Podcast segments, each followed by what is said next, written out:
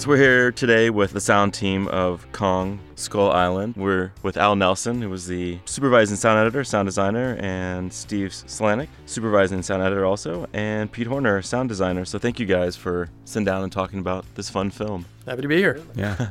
So who was the first point of contact with our director, with Jordan? How did you guys find out about Kong headed towards uh, you guys? Yeah, that was actually uh, Al and I uh, worked on Jordan's uh, first film, Kings of Summer. It was a film that went to Sundance and uh, then uh, was picked up, and they needed a little bit more work done on it. So Al and I jumped onto that, and that's where we first met Jordan. What year was that? that was a while ago, right? Uh, I don't know, 2013. 13 Okay. was what I would have guessed. Yeah. around there. And that's also where we met. So Jordan had an, uh, his his go-to guy, William McQuagan, who helped us on Skull Island, and so that was our first time to collaborate with William and Jordan and um, the studio Big Beach. We had worked with Big Beach on Safety Not Guaranteed, Oh, so they called us up and said, "Hey, we've got another one. We've got a uh, another new filmmaker who would love to come to Skywalker." And so Pete and I got the band back together, worked with William, and um, remastered the the theatrical version of Kings of Summer and hit it off with Jordan. Nice. So when you guys first got word of this film, what were your initial thoughts about going into the world of Kong? I guess Peter Jackson tackled it in 2006, I believe, maybe 2005. five. Okay, 2005. Yeah. And um, Yeah, there was another one I think in 1933. yeah, there was another one. There. there was one then. Might one have been in the one 70s. in the 70s. yeah, but the 70s. So what was it that Jordan was proposing to you guys? That was, I mean, it's always great to work on these big creature monster movies. Those never get tiring. But what what were you guys excited about? Jordan certainly had a different perspective on Yeah. the on the King Kong story. You know, he was he uh, he had this idea of mashing it up between Vietnam and and and putting it in that period, which was really interesting. I thought that was really. Um, I think all of us were excited about that concept, you know, and what it would bring to it. So What were some of the references that he was stylistically, tone wise? What was he wanting to? Uh, what direction was he headed? Uh, well, uh, obviously, Apocalypse Now Mhm. um, it was a, a big point of reference. He also referenced Thin Red Line, I believe. Um, do you remember if there was another one? Well, what I recall, which was a blast that uh, but when we brought Jordan, we, we were always telling Jordan come up and hang out at the ranch, uh, as we tell all of our You'll never leave. yes, dear filmmakers, come Yeah. visit us. Um, so uh, early on in the process, we knew that Jordan was was coming on board to this film, and we wanted to speak to him about it, and he wanted to speak to us about it. So we said, "Come up, hang out, and let's watch some movies." And I thought this was uh, a first. We we still we knew Jordan, but we didn't know him that well. And he said, "All right, I'm going to bring a movie for us to watch." So the first time he comes up, he brings this um, uh, his Korean film, The Good, the Bad, and the Weird. okay. And we watched it just us in the Stag, I think with his executive producer, Eric McLeod, and um, maybe a couple other folks. And it was insane. Uh, and it was a blast. And it sort of uh, showed us the, the inner self of Jordan. Mhm. Then uh, a little bit later down the road, he came back to visit again. And again, we gave him the option of picking a movie, and he picked Hearts of Darkness. Oh, nice. And so I think those were good introductions into where he was going from. And at that point, we didn't really know a lot about the films. And then from there, as we, uh, as the soundtrack evolved and as Jordan's aesthetic evolved, he would give us references to video games. He would give us references to films, uh, you know, and filmmakers like Miyazaki. He was a big fan of that. Big fan of um, Indiana Jones. Fan of Star Wars. And so he would use references from those films and other films like that as ideas for where to run with our sound design and our soundscapes. You know, he would use things like, you know, more more Dagobah, you know, when he would Yeah, reference right. ambiances. And the idea wasn't, you know, use that. The idea Yeah. was that this is a whole other world. Um, so, Yeah. you know, and uh, obviously he took it in a, a more non-traditional direction, which we totally embraced. So when um, you're saying that you want to do an Apocalypse Now, which is you know a Vietnam-based film, what was the research that you guys went into to find those sounds? What is the sound of Vietnam in your mind? What, how did that influence Kong? Well, there was a couple of things uh, in my side of the uh, soundtrack, I was more in charge of the dialogue. So we wanted to make sure that we got really authentic language, even the slang had to be late 60s, early 70s. Uh, so I did a lot of research in trying to, you know, come up with the language that was used in the helicopters. Okay. So there's, you know, the first chunk of the movie takes place um, in the air in these helicopters, and there's a lot of chatter going back and forth between the pilots and what they're seeing and what they're experiencing. and I wanted to make sure that all that language was authentic to the period.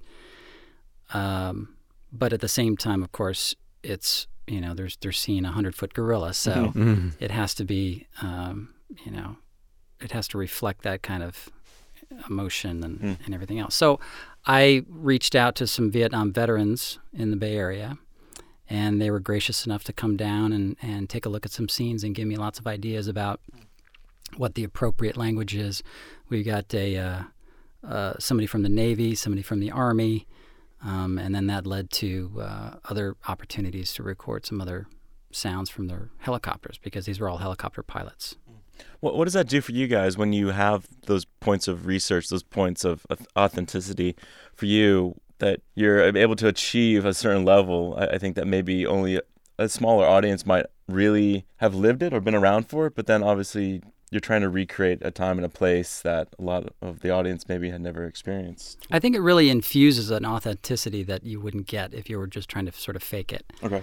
You know, having somebody who's really lived through, through the war and knows what it's like to be shot at and to be rescuing people from the ground and all that kind of stuff, but still keeping your cool. I mean, it's really it's it's something that somebody who hasn't gone through that is it's difficult for them to come up with that, you know, what what that sounds like.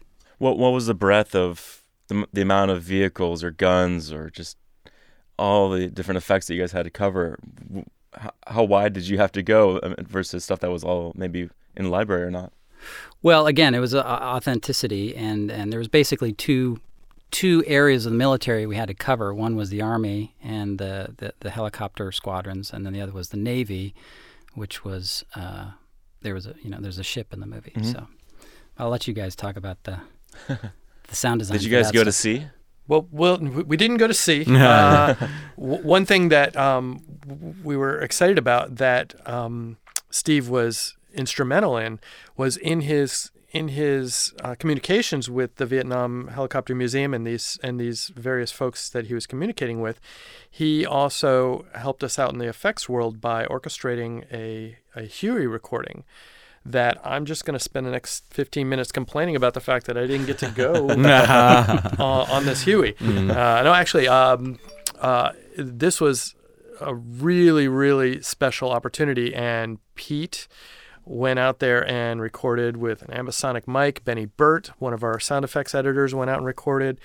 Uh, Steve went along as well. So, Pete, tell us how awesome it was to fly in a Huey helicopter. No, yeah, well, it's actually my very first time going up in a helicopter, and it's a Huey, so that's pretty great.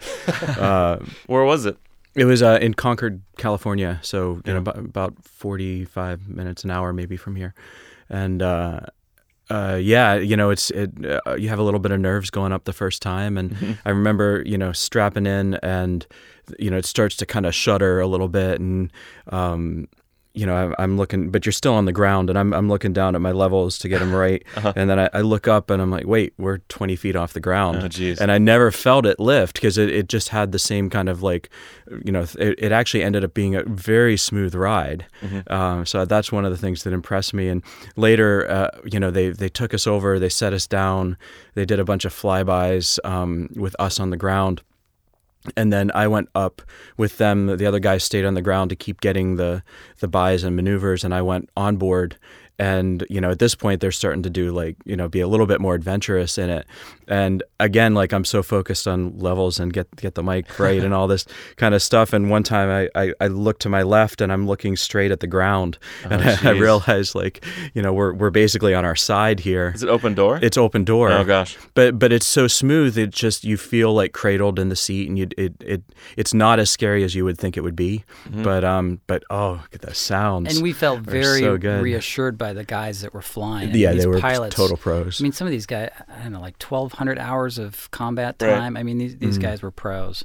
Mhm. So, you know, we felt totally safe in, in that. And, and, and they were able to take the, you know, the, do, do some maneuvers that we thought were just fantastic. yeah, yeah. Probably stuff that you saw on screen, and you're like, "Well, I don't know if we can do that extreme." but well, how, how do you record an object like that? I mean, what are you focusing on? You're looking for specifics. You're looking for overall ambience. Like, what what's your approach? Yeah, I mean, we're looking for all of it. Um, you know, buys from the ground perspective, Mm-hmm. on board. It also, just like movement within. So one of the things we did was, uh, you know, in the film we were flying through a storm, Mm-hmm. um, and so with the helicopter on the ground and it turned off, we had everybody strap into a seat and then just kind of like, you know. Uh, bounce in their seat all Oh, fun, yeah. you know, and you just get this kind of great shuddering kind of effect. And um, what's really exciting too about doing recording trips is that the guys uh, that you're recording get excited about it, and they start offering things, you know, to you. And you know, I think it's it's often they don't even realize a lot of the cool sounds that they're surrounded by every day. But once you kind of tune them into oh, I'm really interested in this or that.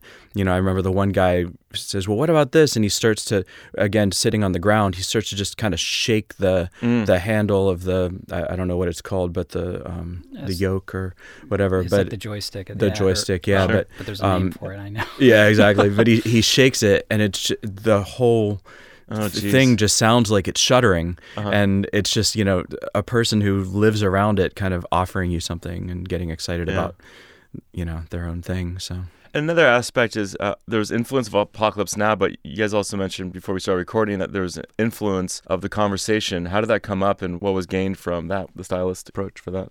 Yeah, I mean that's that's one of the cool things about uh, Jordan is that he's he's so clued into the language of cinema, you know, through the ages, and uh, very influenced, uh, particularly in this film, the movie of the '70s, and and Coppola and you know, Walter Murch, um, and so he would very specifically call out, you know, I want this effect when the uh, radio is, you know, sort of detuned and distorting, breaking up. I want it to break up in the way that the voice effect in the conversation breaks up.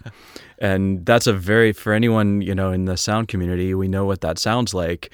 Um, but it's one thing to know what it sounds like and different to actually try to like recreate it. Um, I had the the good fortune to work on the five one remaster of the conversation, so I, I knew Walter from that, and I've known him over the years. So I asked him, you know, what did you do? Yeah. And he sort of gave me a nice push in the right direction. But uh, I knew he'd used an ARP uh, 2600 um, analog synthesizer. I also knew that he. Uh, at the time, was musing on you know Harry Caul had been a um, uh, uh, surveillance guy Mhm. recording sound, and the speculation is, well, he has the most advanced tools. In the early '70s, they were just getting a glimmer of what digital Mhm. sound, you know, that was on the horizon, but nobody had really heard it. And so Walter's task on that film was to, how, what does digital sound sound like? Let's let's Mm. pretend Harry Caul can do this. Yeah. And so he reached for his ARP synthesizer and did a lot of work with square waves, um, uh, you know, modulating the the sound.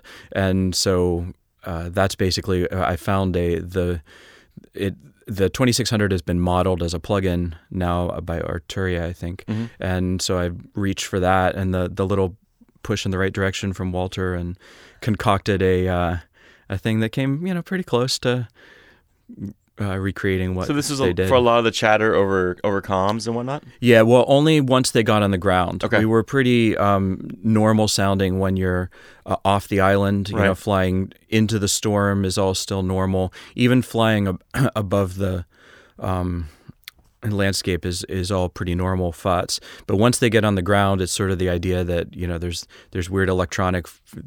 Uh, you know, waves modulating. yeah. Uh, so all bets are off as to what that sounds like. And uh, if we can make it sound cool, let's make it sound like the conversation cool. Nice. Yeah. Um, and the film opens up with this dogfight between a Japanese fighter and a an American, I suppose. Is it Yeah, it's an American P-51 P fifty one? Right. and a Japanese Zero. And the zero. So tell me about tracking down this to record a zero. How, how how does one do so? Uh, you know, we we didn't realize it would be so challenging. Um, and this is a big theme in the film. This Japanese character and uh, the American character Marlowe, played by John C. Reilly, and this was uh, a really great opportunity. It, uh, the film is in Atmos, and we we basically got to do a radio play of a dogfight between these two airplanes. So it had to be, you know, awesome and authentic sounds. So our in-house air and field expert Benny Burtt um, was eager to to take up the task, and so he did all of this research. At one point, he had discovered a Japanese Zero up in the northwest somewhere, and it was completely disassembled, Mm. and that was the only one he could find. The guy was happy to fly it for us, but it was it was all in parts. So he continued to do research, and it turned out that there was a um, an air show down in southeast California sometime that summer. And Benny went down and spent the day recording P-51s, and the only, as I as, as I understand it, at least in the United States, the only flying Japanese Zero authentic with the Mitsubishi engine, flying Zero. Hmm. And he went out there with multiple rigs and and got some amazing stuff. And it really does have a very unique signature sound. Um, and so um, uh, it was it was really challenging though to put a P51 and a Japanese Zero in in the theater, in even in Atmos, Mm. and sort of present that um, th- those two unique airplanes. And um, we we had Tom Myers uh, as our re-recording mixer for effects. Pete Horner did the dialogue. Tom Johnson did the music.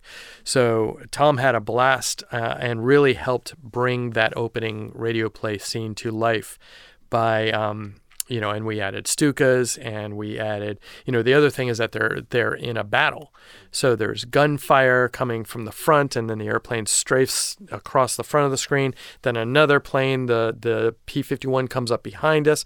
So every time the P51 is one place, we had to be very specific that the the zero was across the room and Mm. that the gunfire was going above us and and then that you know one of them was getting hit and then the other was getting hit. And jordan was very very invested in making sure that no right there at that moment i want to hear the p51 um, engine explode. And then i want to hear an alarm and then i want to hear a stuka dive Mm. and then it goes silent. So it was it was a really cool thing. And without those sounds that benny got us we would we would not have been able to create that scene as as special as we feel it is. Something I really like about Jordan's filmmaking style is he loves the use of montage or the, just this very quick pace to move story ahead and to heighten action, and that happens a few times throughout the story. And you guys, it seemed like had a great opportunity to really heighten these moments. For you, were these always storyboarded out that you guys were gonna be well aware of, like these coming together moments that happen throughout the film? His style is pretty clear in the first cuts we saw. And we did notice that it was um, unique from what we were used to with, with other filmmakers, which made us exciting, excited. Um, one of the other things we did early on was um, William McQuigan, who was Jordan's um, sound guy um, in in his early filmmaking and, and continues to work with him and worked with us, um, was brought on to work in the picture department. And so a lot of Jordan's style, William was able to collaborate with Jordan. And so sort of the process we would feed William these sounds and William would cut them for Jordan. So early on we started to see how Jordan was was using montage visually and sonically. And that was a good template and a good defining process for us. And then we carried it all the way through. And I think in the beginning we were like, whoa, this is weird.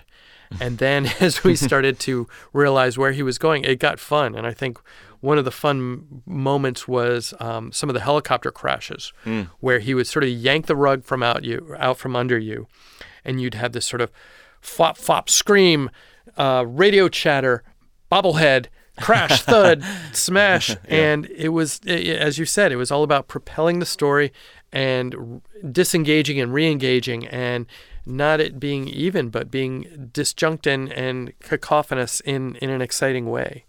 And I think his shooting style, his story style, and his his sound style exemplify that.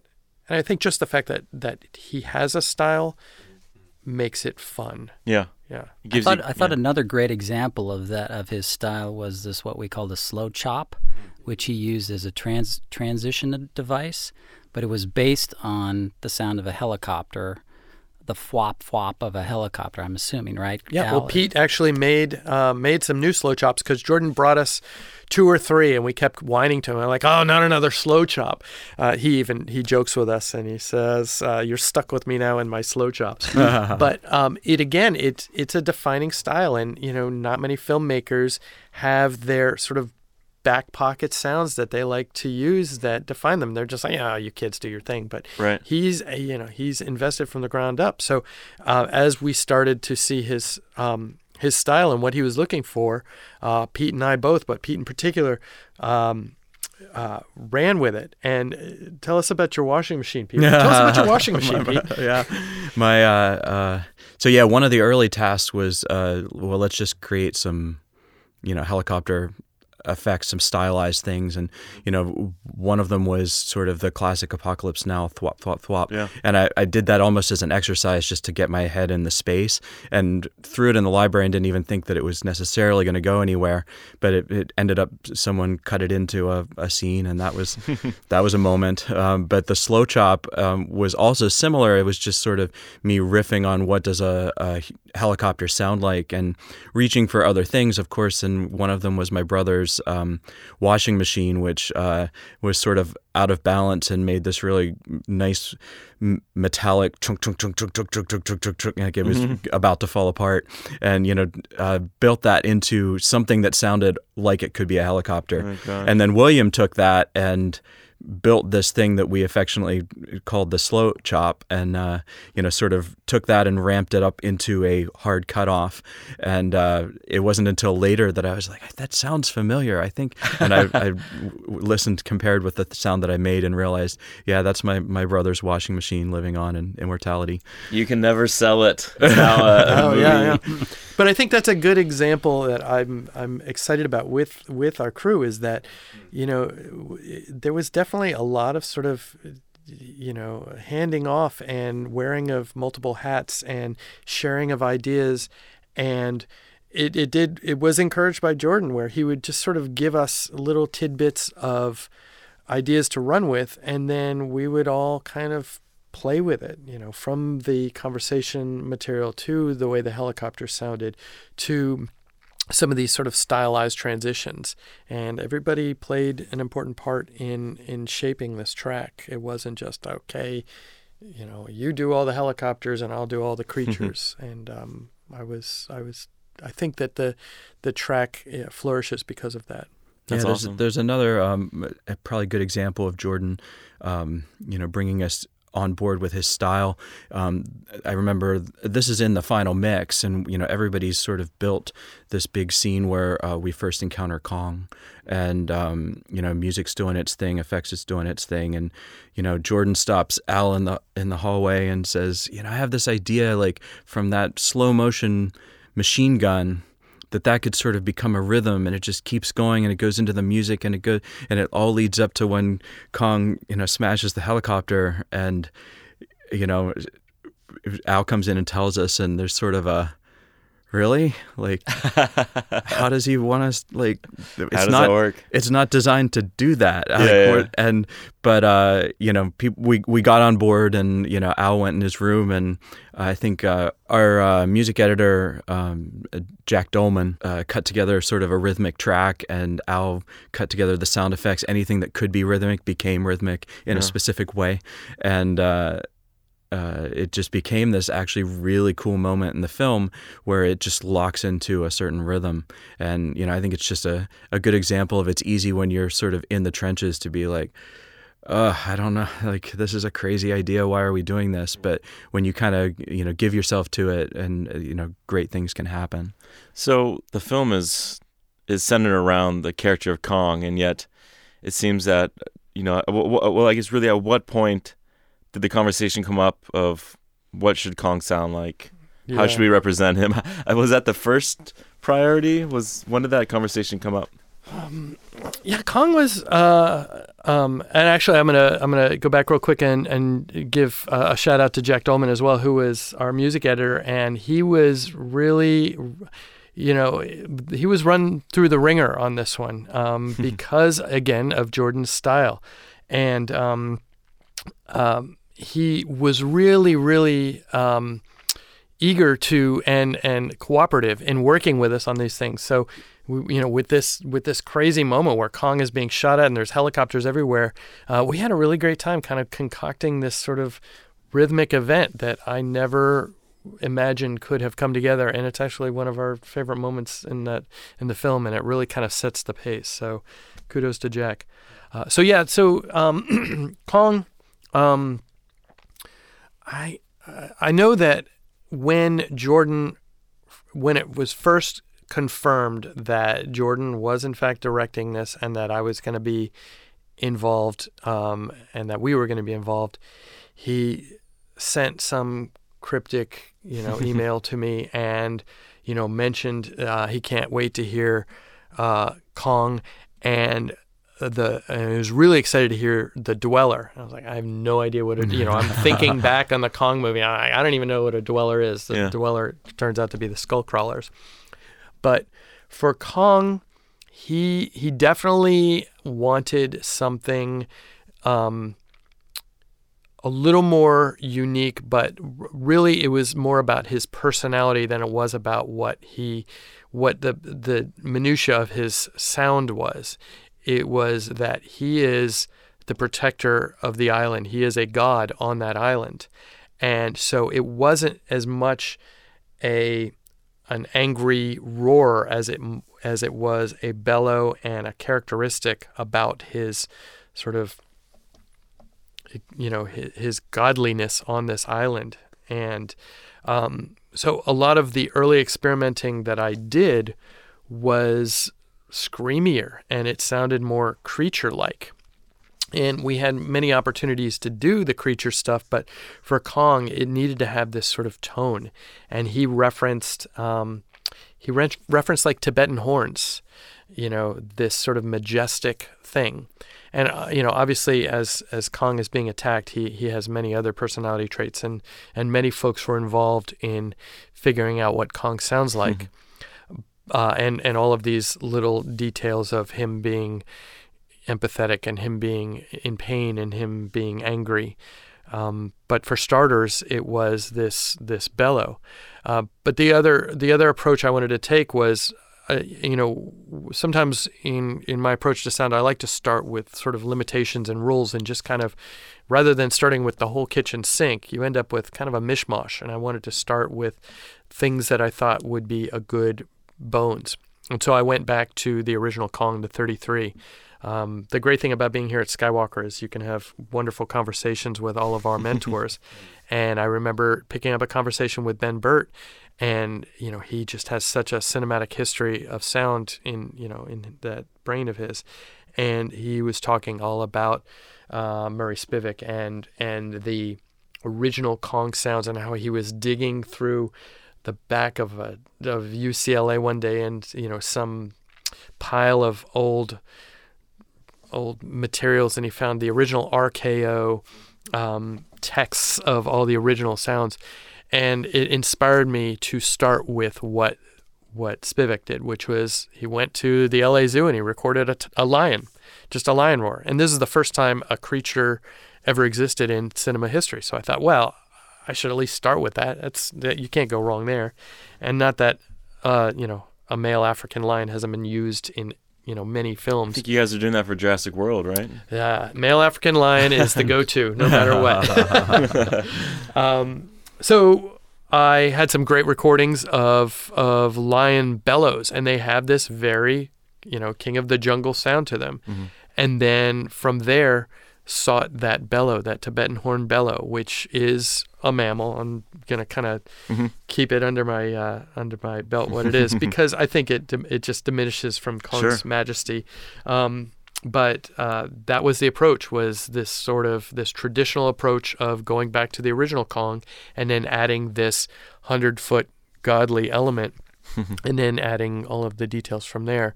And it, there was a lot of back and forth. We would play it for Jordan. We would play it for the studio. Everybody was very invested in Mhm. how Kong would sound, Mm. and um, uh, it was fun. Uh, how did you represent him f- with the Foley team with footsteps and just the overall movement, the weight, the mass of this creature? How did? What was the discussion? What was the approach for that? Well, we were very fortunate to have John Rush, Shelley Roden, and Scott Curtis on uh, on our team. So you know, John Rush um, came up here to Skywalker a couple years ago, and we've been very fortunate to have he and his team here. Um, and so the great thing about Rush, Steve Orlando uh, was our Foley supervisor. Chris Manning also helped cut Foley. So we um, we all got uh, down and dirty with um, with Foley early on, and sort of approached it from not only a Foley perspective but also from a sound effects perspective. And Steve and I would play through the reels and identify things that. For example, you know Kong's hand. You know he has this massive hand, and he, you know, would assume that sound effects would do something for that. I said, "Oh no, Foley, John, John and Shelley are going to do an amazing job on that." And then when he picks up the helicopter, I said, "Oh yeah, Foley should do that." and they killed it. They just did all this amazing stuff. And um, I don't think Foley was so involved in the footsteps, but it was definitely involved in a lot of Kong's movement and his his sort of presence. And these are things that you can record a lot of sound effects. You can get rugs and do things, but they just have um, they have a performance quality to them, and and the way that they act against the screen, which brings it to life.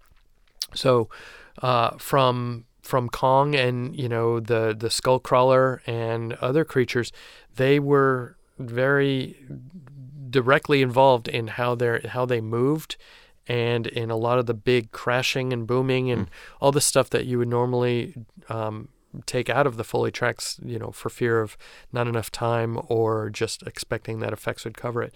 And I think it adds a layer of presence and performance that we could never have accomplished. Yeah, it's it's incredible to the moments that you do have with him. It it seems to all the birds disappear. It gets really quiet sometimes, and you just hear this weight and mass, and you're just anticipating what he's gonna do next. And that was um, uh, my next question: is what? How did you want to treat ambiences? Because it's an island, Mm. it's lush. There's tons of crazy life, but it's not traditional types of birds and, and bees and the stuff we're used to. So, what was the decision about for uh, the ambiences? Yeah, well, that's another area where Jordan, I think, really you know put his stamp on it because you know the the vistas are first of all uh, amazing Yeah. and inspiring, and he went all, all over the world to find you know uh, real locations to shoot on. So that's a point of inspiration. But you know, some of the um, it takes a place a lot in the jungle. Uh, in some cases, they're uh, shooting in the same place that they shot Jurassic Park, um, for instance. But he very specifically didn't want, even though we have this amazing collection of you know recordings that were made for Jurassic Park, he didn't want it to sound like that. He wanted the his jungle to be, you know, unique and especially to really get a sense of like. You know what is out there, like Right. That what is that? So so that it it wouldn't be a normal kind of jungle ambience. It would be you know, a, a weird jungle ambience. You know, this is a place where we can have giant ants, you know, that sound like birds. And so Yeah. if we have ants that sound like birds, well, the birds can be made from anything. So, you know, that was a license for, you know, Al and I to really try to find unique sounds that could, you know, float off in the distance and just come up occasionally and be like, what, what is, what, this is a strange Yeah. place. One of my favorite moments in the movie is the Yeah. boneyard and the sound of the ambience of the boneyard and how Jordan was willing to really take it to a place where, you know, not a lot of filmmakers might be comfortable. In, in fact, at one point it goes completely silent, what he called digital silence. Yeah. So it was just zeros. Right. Um, and that's that's a pretty brave thing to do, you know, in an action film. Um, and he really used it effectively. And, and you guys, and you had this, there was like this ash falling Mm-hmm. uh, in different par- places of the boneyard, and he wanted a, a sense of that and the sound of that. That was really yeah, the, effective. I thought. and and when you expose um, that emptiness, and then you just have their footsteps and breathing, or yeah. their breathing, exactly, amazing. Um, it actually emphasizes that that silence and that um, that tension that Yeah, you, you felt in there. Yeah. Yeah. Um, And were those things that Jordan had planned ahead that it was going to drop, or something that you figured out on the stage? almost everything um, that that exists in this track is Jordan was invested in and in Nice. some way had communicated whether it was specifically for example right here I want to go to digital silence he would say that's that. Mm. but uh, back to what Pete was talking about with the ambiances eh, there wasn't any you know I want you to take you know zebras and you know pitch them down and put them in out there. He just said i don't want to hear what you would normally hear in a tropical jungle. I want to hear and experience another world. And and again his references to to miyazaki films and to star wars and and things such as that um, gave us a starting point the other thing that um, was so much fun to run with was that jordan definitely um, utilized the entire theater, the whole room. He wanted to uh, hear stuff behind him. He wanted to hear stuff above him. He wanted this to be immersive and um, and unique. So you know he he he couldn't push us far enough, which is fun. yeah. Did Did you guys start as a native Atmos mix? Yes. Yeah. Yeah. Uh, How, how did you find? I think I heard a f- maybe five one seven one when I saw it, but how how was the translation? Were all those overheads and all the panning? Did that does that do you find it translates really well for a film like this? It was challenging. I'll let Pete talk a little more as, as a re-recording mixer, but I I do want to give uh, Tom Myers um, huge credit for, um, you know, uh, definitely the the effects wa- was a big job to Mhm. do in Atmos, and you know sometimes you do Atmos and you have a few objects, but this thing had lots of objects. It had lots of overheads. It had lots of movement. The spider scene Mm. is is a huge object-oriented moment. The um, the opening sequence with the dogfight, of course, big objects. The attack in the boneyard, where you have the skull crawler coming down and attacking from above, and uh, I do recall when we are mastering that, you know, when you have a lot of that stuff behind you and above you and, and beside you, and you fold it down into 7 1 and 5 1, it got tricky. And, Mhm. you know, we had to review a lot of stuff. And of course, it's always fast and furious at the end. And, you know, there were a lot of things that revealed themselves where it just, uh, you know, here's a note to all you filmmakers: we need to have time to print master this stuff.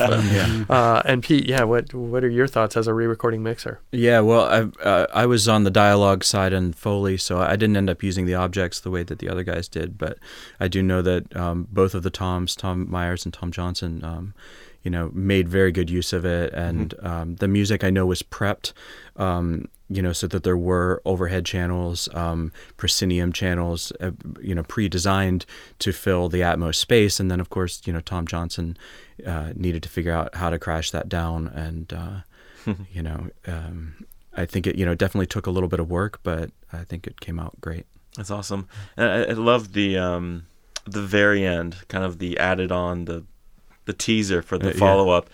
Is we have we have this wonderful moment of Godzilla Yeah. shows up for a sequel, I imagine, which is not too far behind. So we just saw uh, Godzilla, and that was, I guess, um, from Erik Aadahl and Ethan Van der Ryn had designed that. Was that the same one? Was that Yeah. the same Yeah. roar? That's exactly. So um, w- this was a late break, late breaking news. They, I think, for a while they were, you know, um, Legendary is very excited about this MonsterVerse that they are Mhm. Creating.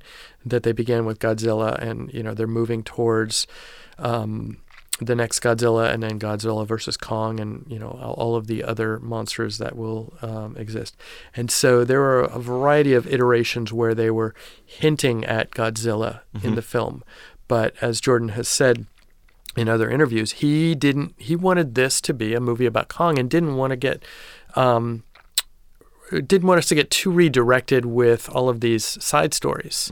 Um, and so what they ended up deciding was that they would introduce it at the very end and then conclude the whole movie with that iconic roar.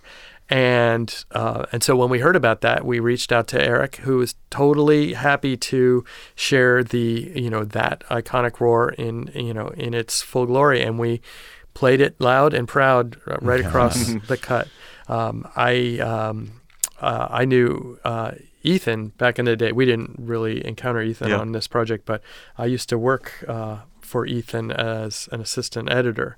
So um, it's cool to uh, to have him in uh, as part of this extended MonsterVerse. It's it's an interesting thing because as we go back and revisit these franchises, you set a precedent of what these worlds should sound like now. No one's gonna say, "Oh, this doesn't sound like Kong from the 30s or from 2005." You know, it's it's people are only gonna reference what we have now, which obviously you guys have experienced with the Marvel world and Star Wars and so much of these things that people only know of because of how or they know they know how they sound, and so there's a holding. And I think that to me is really interesting to see that this character is now going to be around maybe for maybe hopefully a few more films. Yeah. Well, and it's also fun that it, it, it should keep changing, and it does keep changing, and it's fun to see what um, what's next. And you know, if there's you know maybe maybe someone else will do another Kong, and it'll be cool to see what that Kong sounds like, or you know another dinosaur movie, or or, or another Marvel movie, and um, that I you know I like the fact that you know sound and and the creatives are all dynamic and, and constantly trying new things.